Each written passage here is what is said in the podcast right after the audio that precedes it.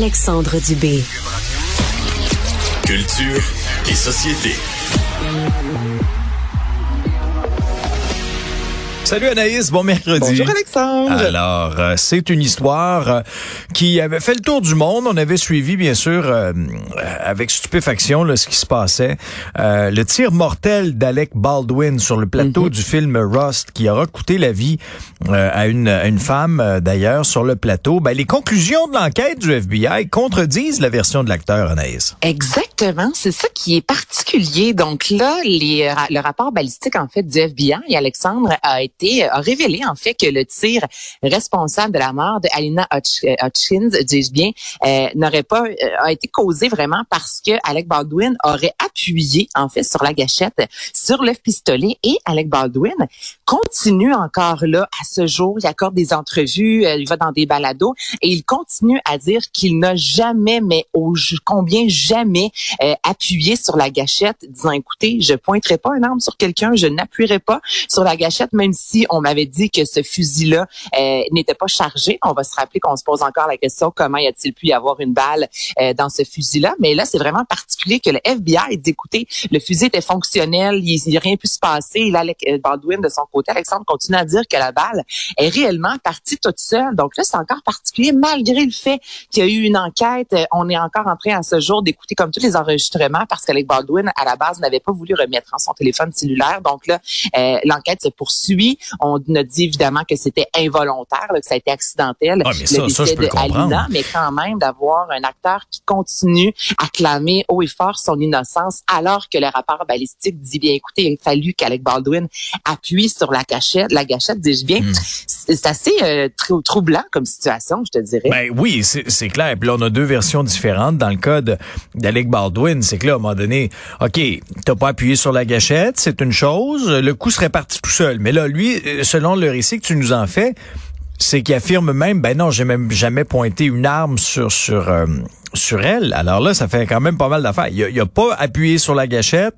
Et là, la trajectoire de la balle, c'est quoi? C'est un hasard que le canon ait été finalement en face de cette pauvre dame-là. Exactement. Puis c'est que là, t'as un rapport quand même balistique. Ce sont des experts, c'est le FBI qui ont analysé de toutes les façons la scène, qui ont analysé le fusil, qui disent, tout le monde s'entend pour dire, écoute, il fallait qu'on pèse pour que ça se déclenche. C'est impossible, sinon la balle ne serait pas partie seule. Donc, tu sais, c'est pas fini. Cette fameuse saga. Donc là, au moins, le FBI s'entend pour dire que c'est accidentel, mais il y a encore à ce jour des procédures civiles. Plusieurs membres du plateau qui ont continué à dire qu'écoutez, là, il y avait vraiment un manque d'encadrement sur le plateau. Il y avait de la négligence. Il manquait d'employés. Donc, c'est tellement particulier, ce film-là, ce qui s'est passé sur le plateau. Ça a donné quand même la mort d'une femme. Donc, l'enquête se poursuit, mais Alec Baldwin, lui, continue à dire que c'est vraiment pas de sa faute en aucun cas. Moi, ce qui m'avait marqué, parce que, tu sais, quand on se posait la question, comment ça se fait qu'il y avait des vraies balles dans ce fusil-là? Ben là, plus les jours avançaient, plus on récoltait des témoignages au niveau de la presse internationale. Et là, on apprenait que, mettons, pendant les pauses, les gens allaient tirer du fusil avec des vraies balles sur le plateau, alors tu sais, avec des canisses ou quoi que ce soit. Puis là tu te dis, mais comment ils ont pu être aussi négligents, tu sais, depuis le début dans cette histoire-là, Anaïs? J'ai l'impression de passer d'un ben voyons donc à un autre. Ben oui, puis Alec Baldwin, dans sa première entrevue télévisée qui était sortie, disant bien écoutez, tu sais, j'avais dit qu'il n'y avait pas de remords, qu'il ne se sentait pas mal parce que ce n'était pas de sa faute, et ça avait aussi fait le tour du monde en disant écoute, c'est pas de ta faute, c'est correct, mais de là à dire non, tu sais, je me sens pas mal.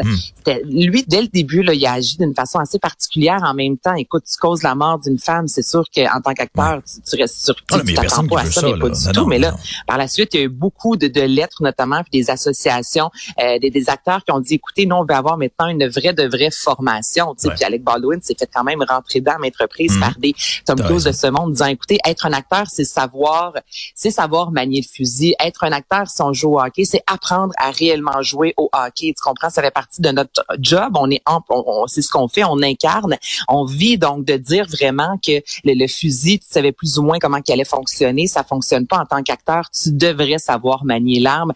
Donc depuis le début, comme tu le mentionnes, niveau de la formation, au niveau de l'encadrement, au niveau des vraies balles, des fausses balles. Là, pourquoi, du comment une balle s'est retrouvée dans le fusil? Pourquoi personne a validé? Écoute, c'est une succession d'événements troublants qui se sont diffusés, qui se sont passés, en fait, sur ce plateau-là.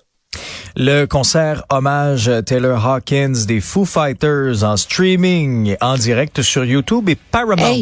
Vraiment, je trouve ça fantastique que la formation a décidé de mettre ça sur YouTube parce que on s'entend que Foo Fighters c'est aimé à l'échelle mondiale. Donc, ce sera le 3 septembre prochain en soirée. Donc, aux alentours de 16h30, ça va commencer évidemment parce que c'est tourné. Notamment, il va y avoir un aux États-Unis, un à Londres. Donc, le premier 3 septembre, c'est à Londres. Et là, il va y avoir, Alexandre, une panoplie d'artistes extraordinaires, autant Chris Novelick de Nirvana, John Paul Jones de Led Zeppelin, Liam Gallagher, Roger Taylor, dis-je bien, Brian May, bref, vraiment beaucoup d'artistes.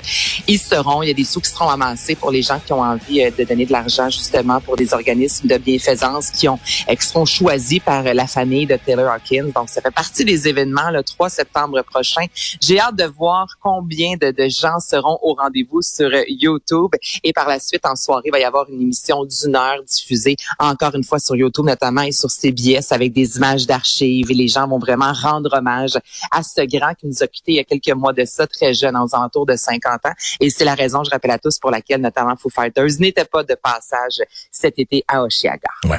Mariah Carey qui fait face à une opposition à la revendication de la Reine de Noël. Oh, c'est d'un ridicule. OK, Mariah Carey qui, au mois de mars 2021, Alexandre, elle a déposé plusieurs marques, donc Queen of Christmas, soit la Reine de Noël, la Princess of Christmas, Christmas Princess, pour 16 catégories de marchandises, donc des enregistrements, des vêtements, des parfums, de la nourriture, boissons alcoolisées, des décorations de Noël, des masques pour le visage, bref. Donc là, elle, c'est la Reine de Noël. Ben oui, nous autres, on a eu la Reine de TQS, elle, c'est la Reine de Noël. Oui, ça, c'est la Reine de Noël. Excuse-moi, je t'ai coupé, je t'entends un peu moins bien aujourd'hui. Et c'est ce qu'elle dit d'elle-même. Et il y a la chanteuse Darlene Love, entre autres, et la chanteuse Elisabeth Chan. Donc ça, ce sont deux femmes qui sont sorties disant « Wow, minute, Maria, là, nous aussi, on est des Reines de Noël. » Et Darlene Love a pris la parole sur ses médias sociaux disant « J'ai 81 ans. Il y a 29 ans de ça, David Letterman, à la télévision, m'a déclaré Reine de Noël alors que Mariah Carey n'avait même pas encore sorti « All I Want for Christmas ». Donc, je suis la Reine de Noël. Alors, il y a cette guerre-là. Qui est la vraie, Alexandre? Je te pose la question. Ben moi, j'ai envie de te retourner. Toi, es-tu une Reine de Noël, Anaïs? Oh. Je suis pas une reine, mais je suis une bien, bien grosse fan de Noël. Et ma Mariah Carey, c'est ma Reine de Noël à moi. Je l'assume totalement. Non, c'est ça, là. Fait que là, qu'elle se fasse attaquer de même, là, ça marche pas. Ça marche pas en tout, mais là, écoute, c'est la grosse. Tout le monde se pose la question, là, plus sur les médias sociaux, des chanteuses qui prennent la parole, disant, je veux être Reine de Noël, parce que là, écoute, Maria a quand même déposé ça, là, disant, c'est moi et moi seule qui peut avoir le titre de Reine de Noël, et ça ne fait pas l'unanimité. Ben, en tout cas, dans mon cœur, moi, Anaïs, t'es la Reine de Cube. Oh, t'es gentil. Passe une belle journée. On se reparle demain. Salut, à demain. Bye.